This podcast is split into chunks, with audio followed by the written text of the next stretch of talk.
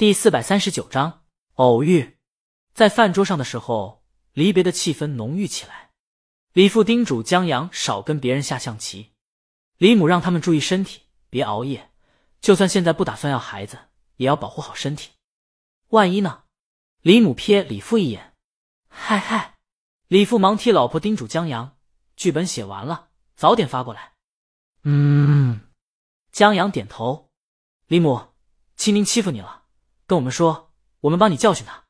李青宁是不是亲生的？李父瞥李母一眼，这绝对是亲生的，但也是个意外。刚才他妈那个，万一是过来人的经验之谈。李青宁过年找我婆婆去，还是婆婆对我好。李母。你想去哪儿去哪儿，让江阳过来就行。李父摆了摆手，别想那么长远。你到时候上个晚会，大年初一就回不来了。不过，他倒觉得真有时间的话，可以让江阳父母来这边住，有房子，这边冬天也暖和。当然，时间还早呢，他们就商量一下。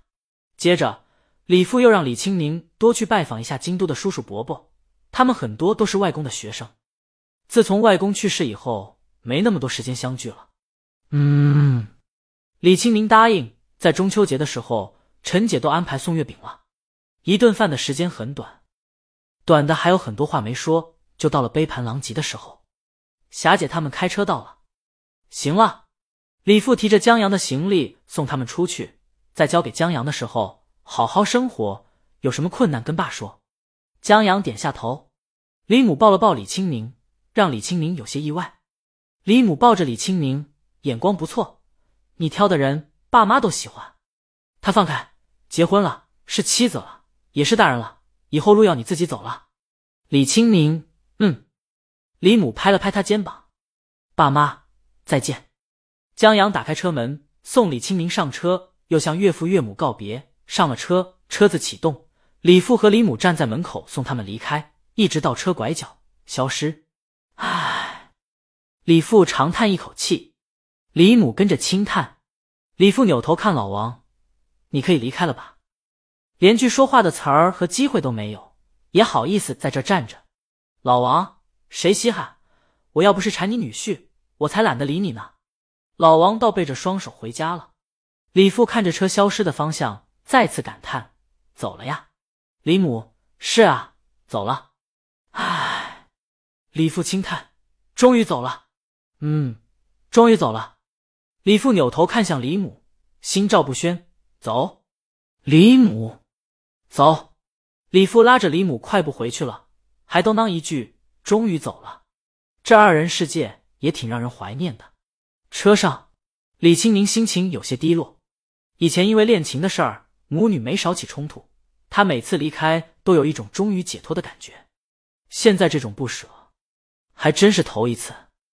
江阳握住他的手，李青宁笑了笑，觉得挺好的。母女终于有一次正常的告别了。车子停在高铁站外，李青宁戴着口罩、墨镜和帽子下了车。霞姐他们没怎么拿行李，帮着拿东西。其实也没什么东西。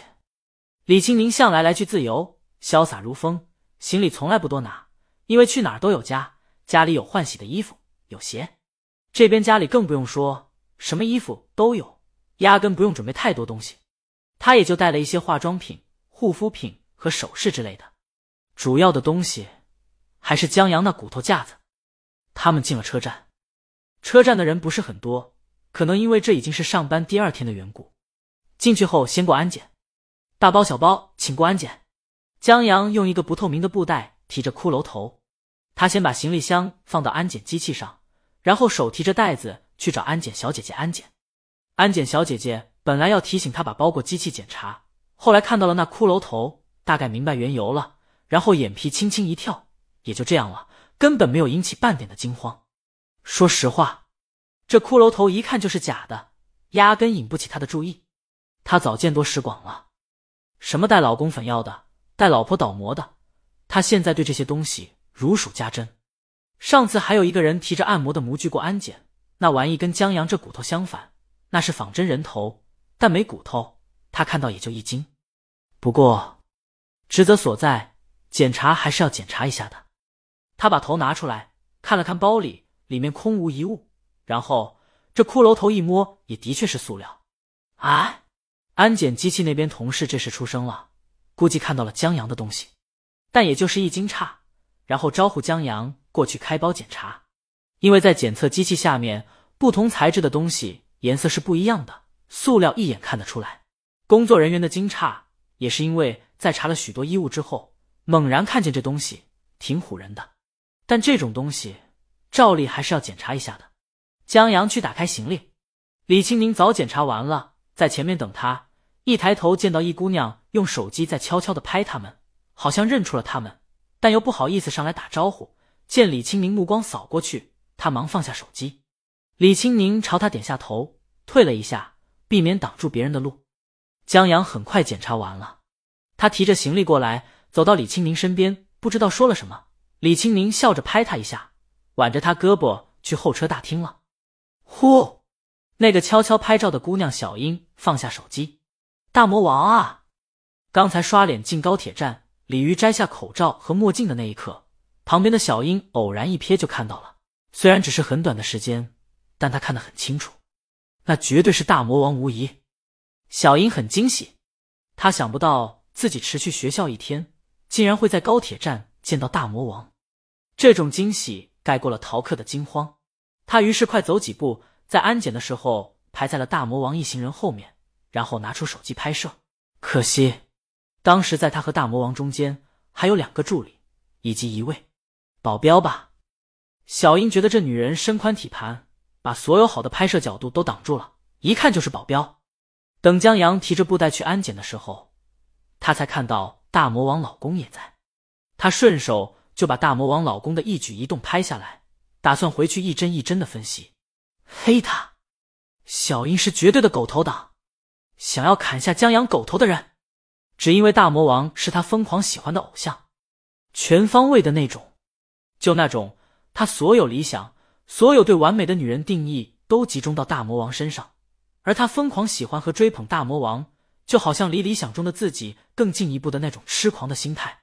所以，大魔王每张专辑的成功。